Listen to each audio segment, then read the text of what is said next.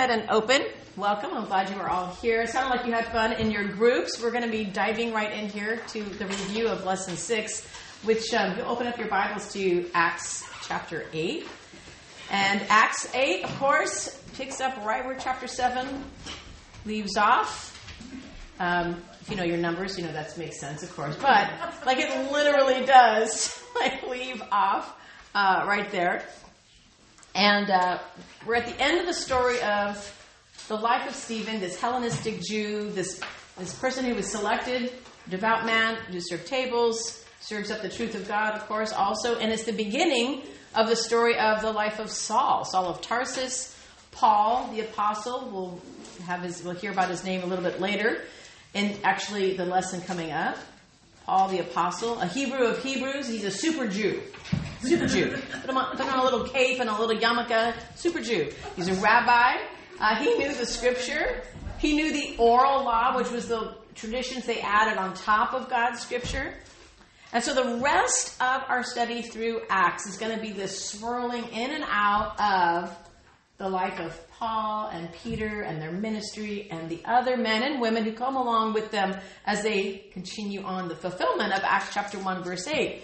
Now, if you had heard Stephen preach that message, and I'm going to pause right there before I say what I'm going to say next. As I go through tonight's talk, I would like you to think in your mind the stop and start of it all. And I'm thinking there's possibility that we might relate to that in our own lives. The start and stop of life.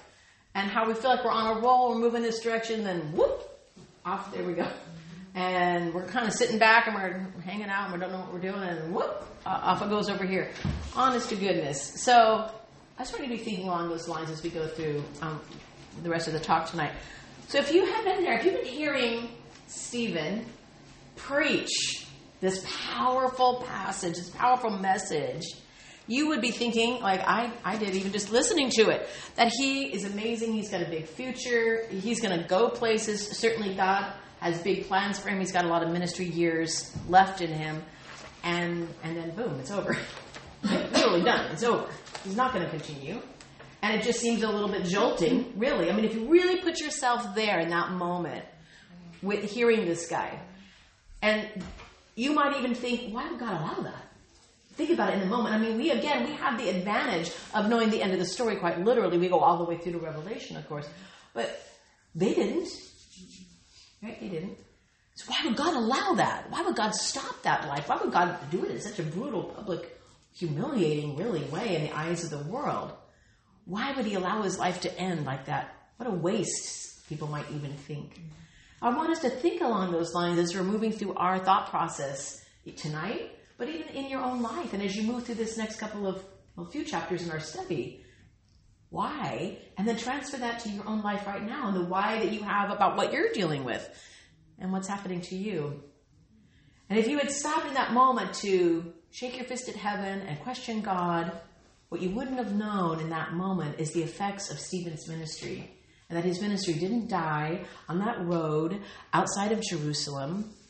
God heard Stephen's prayer, didn't he? And so did everyone else watching, and even the people who were throwing stones including who? Saul. Saul. And while Stephen's life was taken in the dust on that road outside of Jerusalem, Saul's life was also taken, grabbed, arrested, redirected in the dust on another road not long after this moment, right?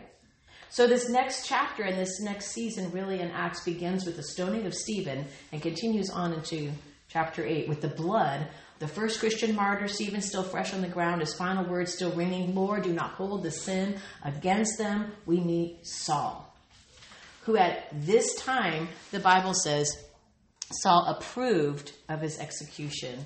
And at that, at that time, great, there's that word mega again in the Greek, mega persecution, great me- persecution against the church, which was at Jerusalem. Make a note of that. Persecutions at Jerusalem they were all scattered throughout the regions of Judea and Samaria. What?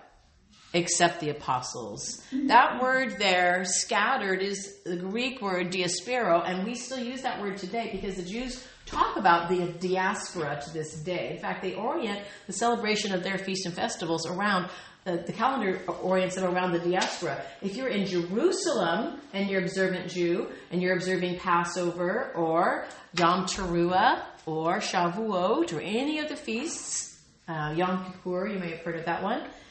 If you're in Jerusalem, you observe on one day. If you're in the diaspora, the scattered ones, you're not in Jerusalem, you, deserve, you observe on the next day. And that's to this day. It started in this moment in history. That's when the diaspora started, and the diaspora continues because the original people who came to Christ, well, they were Jews, weren't they? And that diaspora continued to spread. Jews were used to being spread out before Christ came. Um, they were in exile. And then we had this 400 years of silence before Jesus Christ is born. And they were used to being away from Jerusalem, but now they're back in. And many of them are still scattered out in amongst the nations. But um, this big group of them have been in Jerusalem because of Pentecost and have remained in Jerusalem because also of Pentecost, what happens there.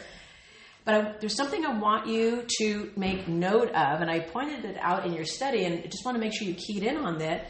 In Acts chapter 1 and Acts chapter 8, verse 1, so Acts 1, 8, and 8, 1, we have this mirror, this, re, this interesting fulfillment going on, and it goes hand in hand. If you take the scripture seriously, you decide to take the gospel to the end of the world, you're going to experience persecution, and that's the point.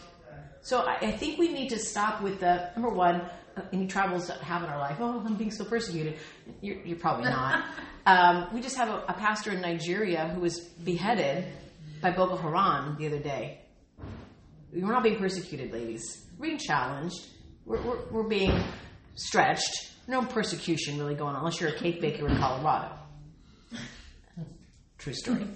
All right. So this, and then it says, devout men buried Stephen and made great lamentation over them. This is an interesting point here. I want us to kind of know this because Luke, the author of Acts, makes a point. And never think the words are there, just, oh, I just threw this word in. He always uses his words and phrases on purpose. And this particular phrase, devout men buried Stephen and made great, mega, we have mega persecution. We have mega lamentation over him. Now it was against Jewish law to lament loudly over someone who'd been executed. So they're defying Jewish oral tradition, not biblical law. They're defying uh, oral tradition. That's what they're doing right there. All right. So here they are. they're in Jerusalem. And what did Acts 1 8? What did Jesus say? What did God say? What did God tell them would happen? Acts 1 8. You're going to go from Jerusalem to Judea, Samaria, and to the uttermost parts of the earth and beyond, right? Right. But hey, it's happening now in Jerusalem. This is a happening place. This is where it's all at.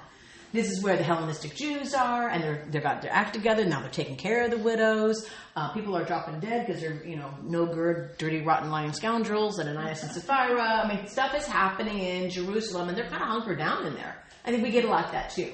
We like to say where it's happening. We like to say where we're a little more comfortable. We're getting to know each other, and you, you know what's going to happen next. God's like, yeah, nope. And if God had a little finger up in heaven, He could just go blink and flick. He's like reaching down and flicking and scat- scattering them all um, out. All right, thousands of people, guys, thousands of them are in Jerusalem, and the story of the church shifts right in this moment. Up to this point, we've been seeing the church is growing, it's thriving. They've got internal issues um, they got some great Holy Spirit movements happening, but God needs to get them out, and He's using something that's just not great persecution because it intensifies at this moment as well.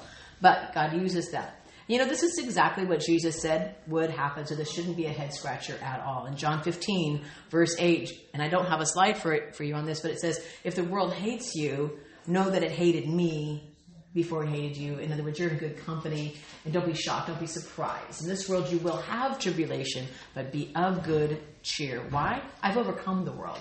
Our, our eyes are up here. Our eyes are up here. Everything else that happens is what we're just going through to bring God glory up there. All right.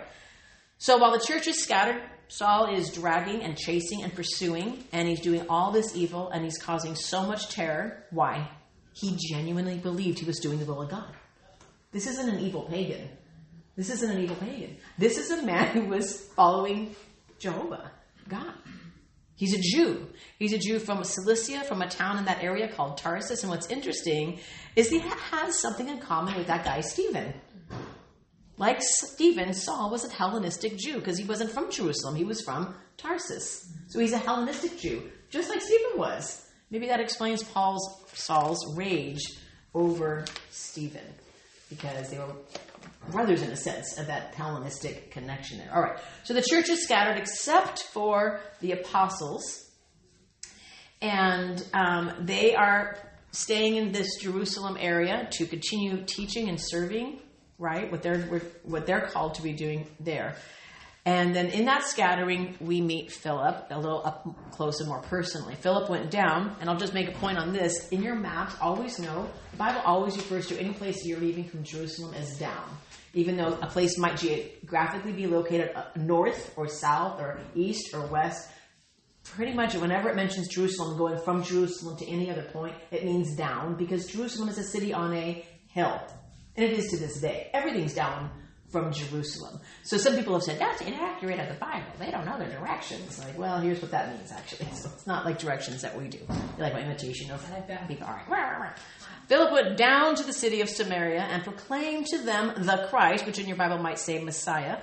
And the crowds, with one accord, paid attention to what was being said by Philip when they heard him and saw the signs that he did. Why? Because he was casting out demons, he's healing people, and people aren't just amazed and astonished. It's interesting if you recall from our Luke Bible study a couple of years ago, every time a miracle was done that Jesus did these miracles, it, he would always say they were amazed and they were astonished over and over and over and over again. So I think it's interesting Luke's word choice here that they weren't just amazed and they weren't just astonished. What does Luke say about their response? There was much joy and there's a sense in which that joy isn't just, yay, we're so happy this is happening. It's like relief. It's right, it's relief. Why? Well, we meet this other guy coming in soon, Simon, this magician. And there's this st- strong contrast between uh, these people here. So Philip, we get to know him a little bit better. Philip the evangelist is come to know, and if you're raised in the Eastern Orthodox tradition or even the Catholic tradition, you might have a day on the calendar where you celebrate the, the Philip, the evangelist. You might know some of these saints of the faith in a sense back then.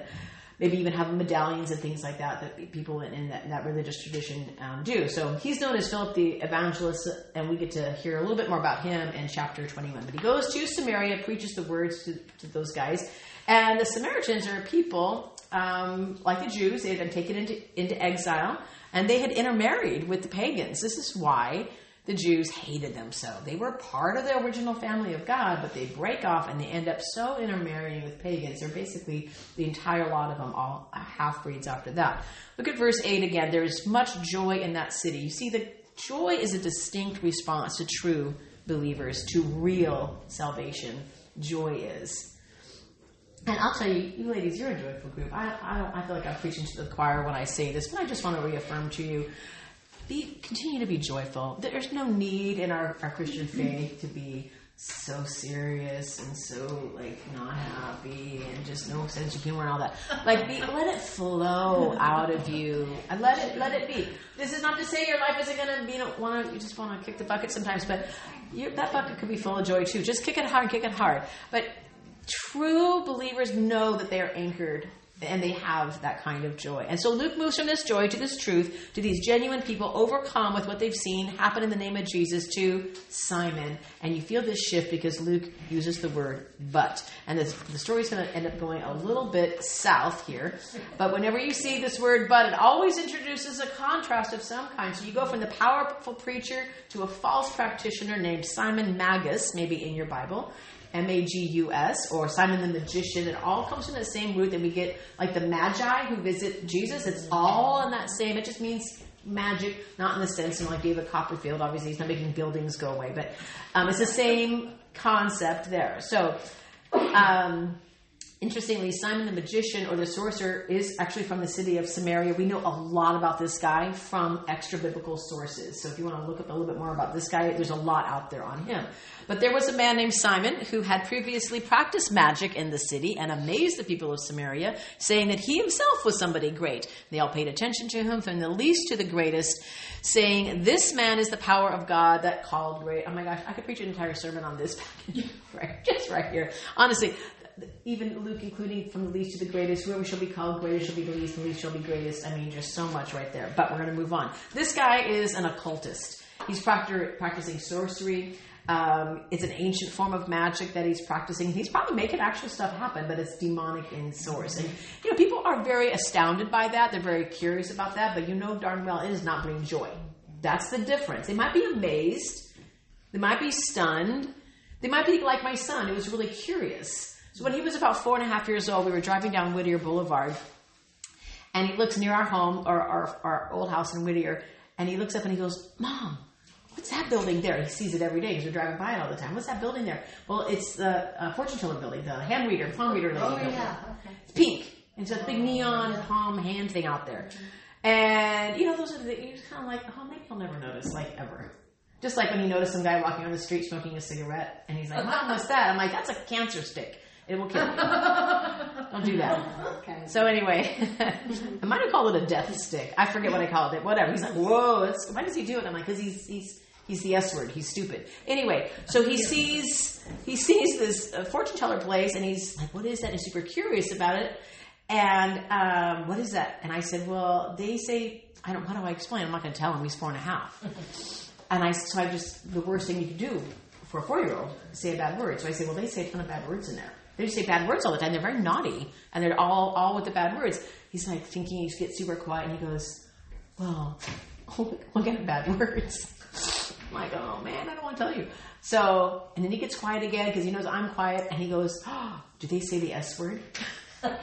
yes, they do, nonstop. Just the S word. And the S word was stupid, so good enough for me. So, you know, but we get curious about that kind of stuff. We see it and we have it to this day. That was kind of dark arts. And it shouldn't surprise us that people are curious about it and that evil really does happen and the demonic powers can use that because Paul addresses that in Second Corinthians about Satan. He says Satan can transform himself into an angel of light.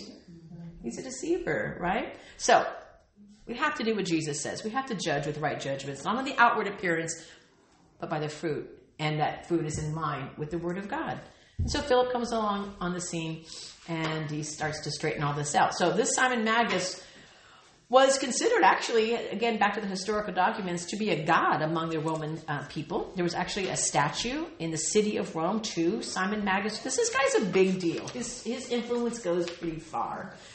And so Verse 12, but when they believed Philip as he preached the good news, good news. Magic is not good news. There is nothing good about that. As he preached the good news, they believed him, and they believed him about the kingdom of God and the name of Jesus Christ, and they were baptized, both men and women. All right. What's interesting is Simon himself believes, and it says so. And after being baptized, and he is doing everything right, isn't he? He hears Philip. He believes. He sees something like, wow, that's different. And he gets baptized. So he's going right along with the flow of everybody else who had made the statue about him and made him really famous. And seeing signs and great miracles performed, he was full of joy. No, what was he? He was uh, he was amazed. It says he was amazed. So before you get your hopes up and that thinking like, you know, some great rock star come to Jesus moment here, we see some trouble come on. It says he believes, we're going to go ahead and put that in air quotes, right? Believes. And when he was baptized, he continued with Philip and was seeing these amazing miracles and signs that were done. So he's focusing on that. So he comes along, he's amazed, he looks at all these miracles, and that's the basis of his faith. It's the, the goodies right? The the bells and the whistles, the exciting stuff that he sees out there. All right. He's impressed not with the God who does the miracles, but with the miracles themselves. And that's a cautionary tale for us as well, isn't it? And then also as we notice that in the lives of our friends, people who are so into the the tongues and the healings and the speakings and all the emotional uh, stuff about religion and they might even believe, they might even get baptized, but their focus is not on what it should be on, it's on all the other things.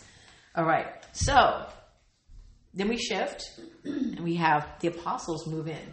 Here they're leaving Jerusalem, and they're getting out because word's out. Apostles at Jerusalem heard that Samaria had received the word of God. They're like, whoa, Acts 1 8, chip chop, that's moving along. Wow. Jesus. And they didn't have verses and numbers back then, but not, not like we do, but they knew it was happening. They're going into Samaria. So they sent to them, excuse me, they sent to them Peter and John. Remember that Peter, Jesus had given him in Matthew 16, Peter had given been given the keys to heaven, which meant that Peter had the privilege, the Bible says, of opening the door of faith basically to others. He opens the door to the Jews at Pentecost. Peter was the one instrumental there, and now he's the one over in Samaria doing this to them. Does Philip lead them? He absolutely does. Do they believe and get baptized? Absolutely. But Peter and John are the one that come down as apostles to kind of make it right, like not to sanctify it, but just to seal this moment. And there's a reason for that. We'll get into that in just a minute. But I do want to point out something very interesting, a little bit ironic. Because if you go back to Luke chapter 9, again, I don't have a slide for this, but if you go back to Luke 9, um, John was one of the apostles who came to Samaria um, because John was the one who would ask Jesus, Lord, do you want us to command fire and brimstone to come down from heaven and annihilate these people here in Samaria? John was one of the guys who said that. So John was all heat in the moment back in the day with Jesus. And he's like, smite these Samaritans already. Like, let's get rid of them. We got some power from Jesus. Jesus completely shuts that down, obvi. And, um, but that's kind of, I wonder if that was in John's brain when he was walking there, like, oh yeah, I kind of want these people to all get smited. And I'm glad they didn't because now we're here and it would just be, you know, charcoal dust if it, if it was had been smited. All right. So they came down, they prayed for them that they might receive the Holy Spirit. You see this interesting thing like, oh, they believed and they were baptized and they didn't get the Holy Spirit like they did at Pentecost. Is that it? How long was the delay there? Why didn't it just come in that very moment? But the Holy Spirit had not fallen on any of them, but they had only been baptized in the name of the Lord Jesus, not baptized in the Holy Spirit. When they came to Samaria, those two apostles, they start praying for them that they might be filled with the Holy Spirit. Remember, remember, John had asked if they could just call down fire and destroy Samaria, and now he's calling down the Holy Spirit, the Spirit of fire, right on top of it. Isn't that beautiful? I mean, I think that's God also redeeming John and John's heart. And maybe God does that in your life as well when you've wanted to call down fire and brimstone on somebody, and God says, "Yeah, we're going to bring the Holy Spirit instead." How about that? How about that? All right, God's way, bigger than our way. Amen for that, because, you know, if I got the smiting power, I probably wouldn't, well, a lot of us wouldn't be here. Nothing personal. But, so God, John doesn't get that answered prayer, but maybe you're asking why. Why this second moment? They laid hands on them and then they received the Holy Spirit. Let me give you my thoughts on that. There's a, a variety of thoughts um, in commentaries. I want you to think about something. The uh, Samaritans had their own mount they worship God on, Mount Gerizim. Kind of like the Muslims. They take the story of Abraham and Isaac and the sacrifice on um, the holy mountain where Isaac was, and um, they make their own version of that. And the Samaritans, like the Muslims, do the same thing. And God wants to bring everybody together. The Holy Spirit had appeared separately to the Samaritans without the Jews connecting them together. See, what, what did Jesus say? To the Jew first, he said, and then to the Gentile, and then to the Gentile. Why? Because the promised seed came through Abraham, Isaac, Jacob, to Jesus. It was to the Jews first. That's God's almighty sovereign plan. And so if the Samaritans had isolated from the Jews and that whole body of believers had isolated, there's a possibility, I believe, that they would have made another temple over there in Samaria. Oh, we got it over here, not the Holy Spirit. And they would have been the separation. God wants unity. God wants them brought together. All right. So um, I don't think, again, we've talked about this before. There's a difference between prescriptive and descriptive scripture. Just because the Bible says something happened doesn't mean that's what we do. So some people have taken this and, oh, the Holy Spirit didn't come there, but it came here when someone prayed and go, oh, that means you have to pray a second time. Uh, and, and, get the Holy Spirit at a later date. We don't see that anywhere else outside of Acts. In fact, later on in Acts, even it stops happening. Boom. Believe, baptize, Holy Spirit, move on but in certain points at the very beginning, because we haven't, we're not really done with Acts 1 8 yet, are we? Jerusalem, Judea, and beyond, right? Samaria and beyond. We're not really there yet. So until we're there, and it goes beyond, and it's coming up in your next study, you're going to get it. We're there. And you'll see it. From that point forward in Acts, oh, it's always once and done. and moves out in that direction. So uh, again, um, don't read things in the Bible and say, well, that's how it always should be. Why aren't we doing it that way? Like, look at the context and say, okay, what's happening? And um, put your thinking caps on and stuff like that. Okay, my thoughts on that. If you have anything else that you want to discuss, I'd be happy to hear um, your ideas on it as well. So when Simon saw that the Spirit was given through the laying on the hands of uh, the apostles' hands, he offered them money, which is what I would do. Clearly, I was like, "What would do that? I'll give you some money." What? You're just like, what are you? What? This guy is something's off. All right. So first pass through is I'm studying this on my own. I'm thinking, baby Christian. He just doesn't get it. He still has his old ways, his old mindset. He needs to be cleaned out. And then the more I read it and delved and thought and delved and thought and prayed, I'm like, all right, Lord, this is this is not just a baby Christian because I don't think Peter would have let him have it like that later on. So I go back to it. he says, I'm going to give you some money. Give me this power. There's nothing in there about I want more of Jesus. Remember that song we sang as kids in little kids Sunday school? I want more of Jesus, more and more and more. No? I will teach you that song later, apparently. Jessica! Oh. It says, Give me this power so anyone whom I lay hands may receive the Holy Spirit, whatever this Holy Spirit thing majigger is. Like, he doesn't even know what he's talking about. He just wants to be part of the action. It's all about Simon. It's a Simon show. So Philip's magic was something, but Peter and John really they pulled something off, he's thinking. And so he treats Peter and John like they're other dealers in the black arts, like he was. How much do you want for your tricks? How much do you want for that Holy Spirit? So Simon has this high view of himself and a low view of God. He thought he was the great one. He thought God could do some kind of a cheap trick that, that he could do in his own way and his own magic tricks to add to his own little repertoire. And just add on to this. He didn't understand the glory of God. Ladies, I think it's so easy for us to identify, hopefully, with the heroes of the story and go, wow, naughty, that guy, and not realize that could be us as, as well. And we need to identify with that as well. Do we want God for the tricks and the things, or do we want God for God? Clean, break, full stop, God, G-O-D, period, that's it. If I get nothing else, I got God. Amen? Mm-hmm. All right. You want to know something that's interesting about God? Oh, it's a lot. But there's just one thing that came to my mind. I know. You're like, what? Tell me. I'm like, well, there's a lot. Anyway, that's a long story. Nothing that God has is for sale. Mm-hmm. Nothing. Mm-hmm. Nothing is for sale. Why? Because you haven't got nothing He wants. The only thing God is, is free. Free, free, free. He gives it all freely. It's always been that way. It's all throughout the Bible. Isaiah. Come, everyone who thirsts, come to the waters. He who has no money, come buy and eat. Come buy wine and milk without money, without price. Why do you spend your money for that which is not bread, and your labor for that which does not satisfy? Listen diligently to me and eat what is good. Delight yourselves in fatness, fatness, as it says in one of the other translations. Delight yourself in rich food. So Peter does not go easy on him at all. May your silver perish with you. Literally in the Greek, ready? It's not me. Don't, uh, don't report me to the higher authorities around here. Peter says, literally, Greek colloquialism. I said that word pretty well. to hell with you and your money. That's what that means. Mm-hmm. May your silver perish with you. To hell with you and your money. Because you thought you could obtain the gift of God with money? You have neither part nor lot in this matter. Your heart is not right before God. That's discernment, ladies. That's not, oh, he's so judgy. oh, that Peter. Judgy McJudgerson. Back off, simmer down, Peter. People these days would have probably said that to him. Hashtag judgy, you know, on Peter with their social media posts. Repent, therefore, of this wickedness of yours. People don't like to hear that message either. Not back then either. You, you might think back in then, oh, they probably could handle it better. No, they couldn't. They were just ordinary as we are today. They didn't have social media to tell everybody how ordinary they are. And pray to the Lord that if possible, the intent of your heart may be forgiven for you. For I see you're in the gall of bitterness and in the bond of iniquity. You got bitter heart like a gall. A gall is a wound on a tree. Sometimes a wasp will plant it, it just grows and festers on a tree. The parasite there. And you're in the bond, the trappings you know, of iniquity. Just sin is all wrapped around you and coiled around you like a strangling octopus sucking the life out of you. Those aren't easy words.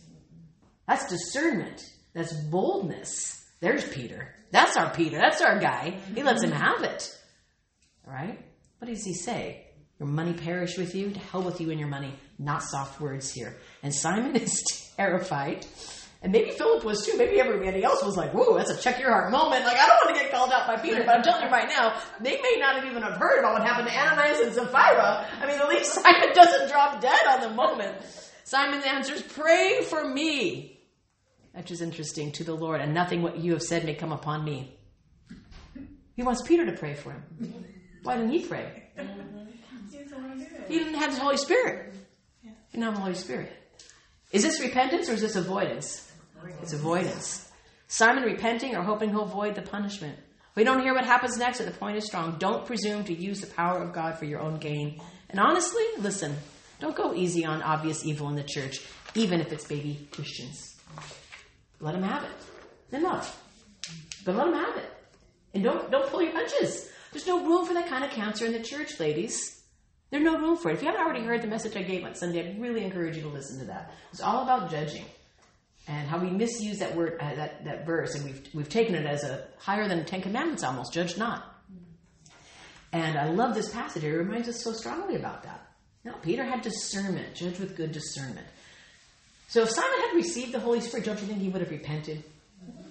Right? Don't you think he could have prayed? He would have. He would. I mean, honestly, the story would have been read differently. And Simon fell on his face before the Lord and repented. There was nothing that hints of repentance. So Peter shows discernment. All right. so from there, uh, Peter and John head back to Jerusalem. They hit as many of the villages as they can. Uh, Samaritans, they all get the gospel. And an angel then appears to Philip and tells him to go to Gaza, which still exists today. Isn't that fun to find on the map and go, well, there's a lot of action still happening there today, of course. And Philip obeys, and he comes across this eunuch who has been up to Jerusalem, is returning to Ethiopia on a mission from the queen, Candace, which is a title like Pharaoh or Caesar, by the way. Candace is a title. And um, Philip comes upon this guy, this eunuch, and, uh, and he says, uh, Do you understand what you're reading? And the guy says, um, How can I unless somebody guides me? I love that. Love that beautiful, sweet spirit that this eunuch has. But there's a whole host of people I keep on wanting to meet in heaven. It just gets longer, and this guy's one of them. All right. And of all the things this guy could be reading, really, all the things could have been reading, even if it was just any other old book of the Bible, he's reading Isaiah. And of all the chapters in Isaiah, reading chapter 53, how many of you watched the video of the Jewish guy who got saved? What now, right? Oh my goodness, I totally cried again sharing that video with you. So Philip proceeds to read in the scripture, he reads them this passage from Isaiah about Jesus and reminds and teaches them what it means. And the eunuch answers Philip, it says, um, Who who's this who's what's happening? Who's being spoken of here? Is this the, the, prophet himself saying this about himself or about somebody else? And like I mentioned in the study, um, Jews to this day think it's about the nation of Israel or even um, Nehemiah, the prophet. Got anything they can do to deny that it's Jesus, the Messiah. All right. So we meet the eunuch, and remember, Simon wants power, right? He wanted the truth, is what this guy does, this eunuch. Totally different, totally different than Simon. Simon was willing to pay money for this for this power, but Philip or the eunuch just wants the truth. He just wants the truth. I love that heart. Verse 35 When Philip opened his mouth, he began with the scripture and told him about the good news of Jesus. And here's the deal remember, none of the Gospels had been written, they didn't have anything written from the Gospels. This is a good reminder to us that you can teach everybody about Jesus from the Old Testament. You don't even need the Gospels to do it.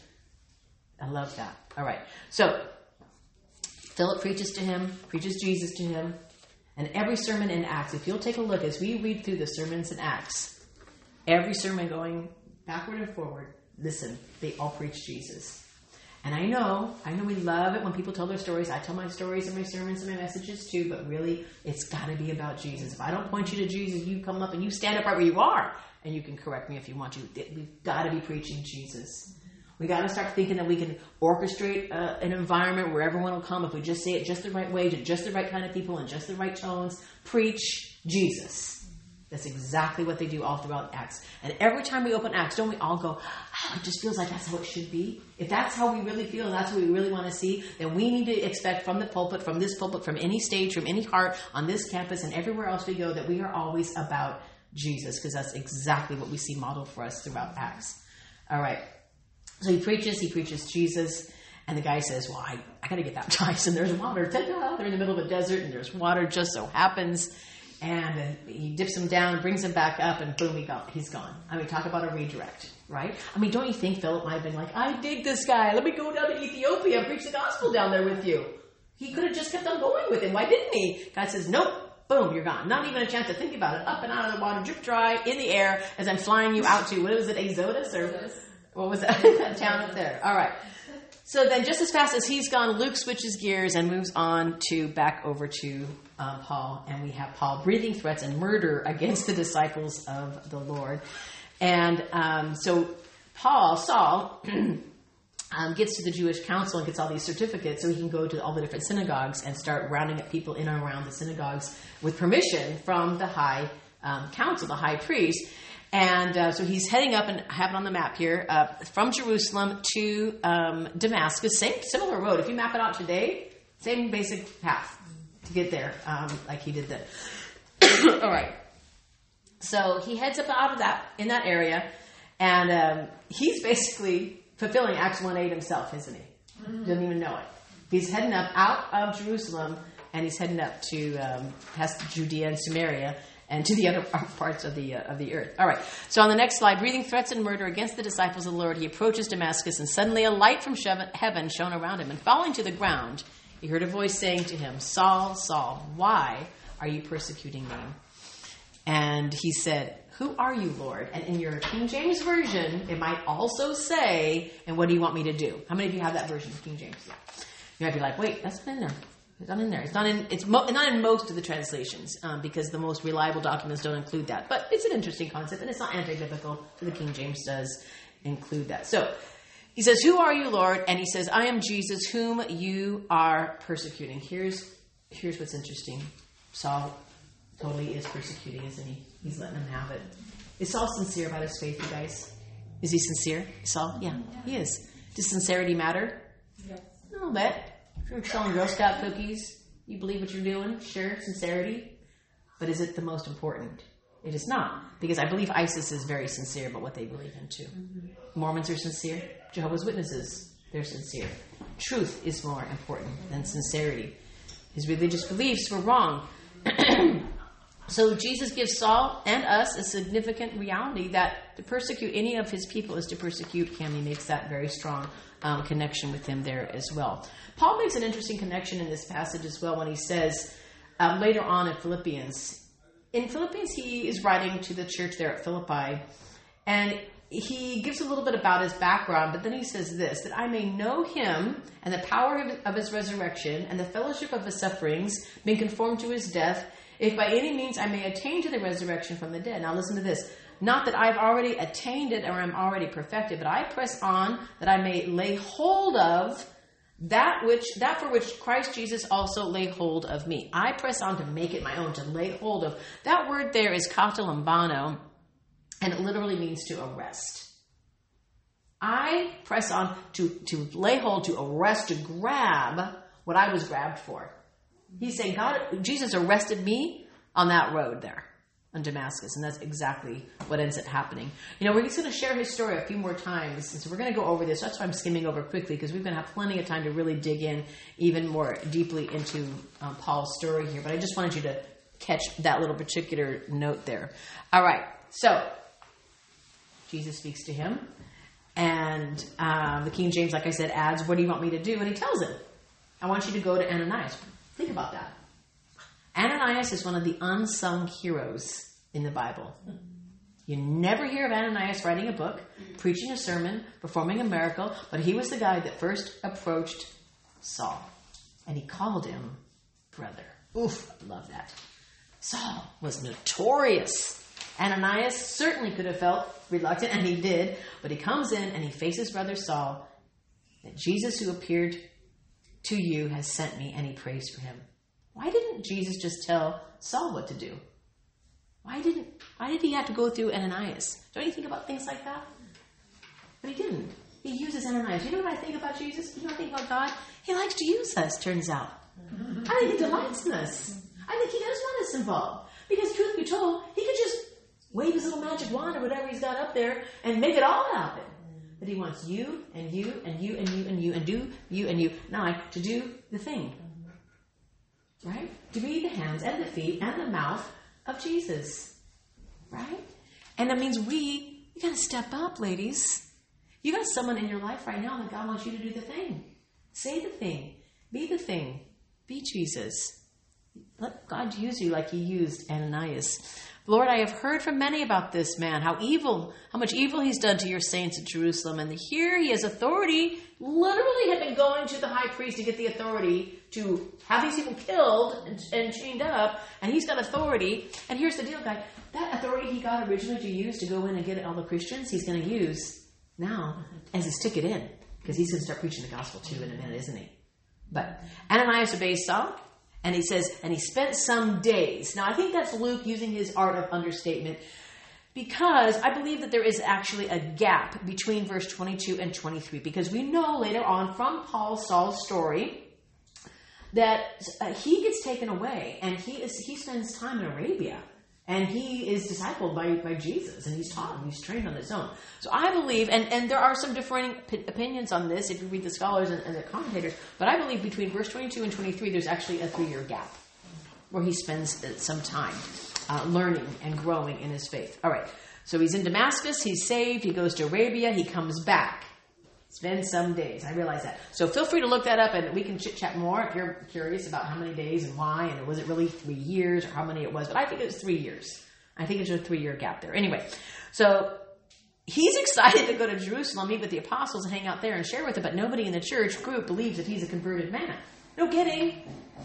You held people's coats while you, you know, everyone was killing Stephen. He's wreaking havoc on the city. He's not coming back here. He's not coming to our church. I feel sorry for Saul a little bit at this point. He's a man without a country, without a religion, in a sense. All of his old life. And some of you came from that. Some of you came from an old life that you had to say no to. And I know some of you have even gone off social media. You couldn't even be on social media for a while because of your old life. And then you come back in later when you're ready and can handle a little more emotionally or whatever, or you just forget it altogether. But this is Saul. Yeah, I think this is his exact his exact story as well, going through this moment. All right. So, um, for some days, like I said, um, he was with disciples and um, at Damascus, and immediately he proclaims Jesus in the synagogue, saying, "He is a son of God." And I paid good money to give you all the Holy Spirit. no, Jennifer, he didn't pay money. All right, he doesn't do that. Of course, he's because true believer. You know, God then brings in Barnabas to his life, um, and hope you remember him. He's going to come up again. He was first introduced to us in chapter 4. His name, his birth name is Joseph, but the apostles give him this name Barnabas, which means the son of encouragement, and he's really wealthy. He, um, he had land in Cyprus, we learn, um, and he lays all that at the feet of apostles at some point and encourages the church financially, and he is Saul's buddy. He's a traveling buddy for Saul from this point forward. Every church needs people like Barnabas to come alongside and, and train and encourage. And uh, maybe maybe you've been that for someone. Maybe you are that person. Uh, maybe someone has been that to you. But but we all need those all those Barnabases in our in our church, don't we? All right. Saul increased all the more in strength and confounded the Jews who lived in Damascus by proving that Jesus was the Christ. And once again, I believe this is the key point here. What is the center focus of Paul's message? Jesus was the Christ. Is there any reason why we need to add bells and whistles to the gospel, ladies? No. Please, ladies, listen. Please put your not just thinking caps on, but your discernment cap on when you're hearing other teachers teach on the radio, from pulpits, from any seminars, workshops you go to, books that you read. Please, if they're not preaching Christ, if they're preaching a feel good, get yourself act together message, put it away. Get back into the Word and get a good discipleship buddy going on with you so you can stay focused on what's important. That's what you, that's what Saul did. There was no feel good, warm and fuzzies throughout the gospel. I don't see any reason why we need to be doing anything else but that on our own as well. All right. So the remaining part of this chapter, we have this healing moment, um, and we have a raising of the dead. Tabitha, Tabitha, whose name is also Dorcas, which is a little awkward for us in America to say Dorcas, whatever, but it means gazelle. It's quite a lovely name. Um, I actually had a friend in college. Her name was Dorcas. I'm sure I would have known that. I would have called her Tabitha anyway. So um, we get this beautiful um, moment where Peter um, gets to heal um, Tabitha. Tabitha, who's this Proverbs 31 lady. And then we end this passage, this, chapter, uh, with Peter. And it's very interesting. And we'll pick it up when we start your next lesson. But Peter is in the home of this tanner, this professional who skinned dead animals. And uh, it's kind of weird. And it's important, though, because it comes up again as you move later on into the story. So for just closing points here, I want us to think about the turn, like I said at the opening of Paul and all the other people throughout this passage. He leaves Jerusalem, Rachel in a huff. He stumbles into Damascus in humility. He went to arrest Christians. He ends up being arrested by Christ. He begins the trip determined to wipe out the message of Christ, and he ends the trip devoted to the cause of Christ. He went from being a persecutor to being the persecuted one.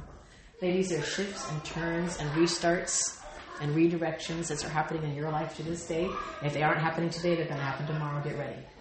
And in all that, to God be glory, right? In all that, you have your focus on Him. Join hands around the table. Let's pray.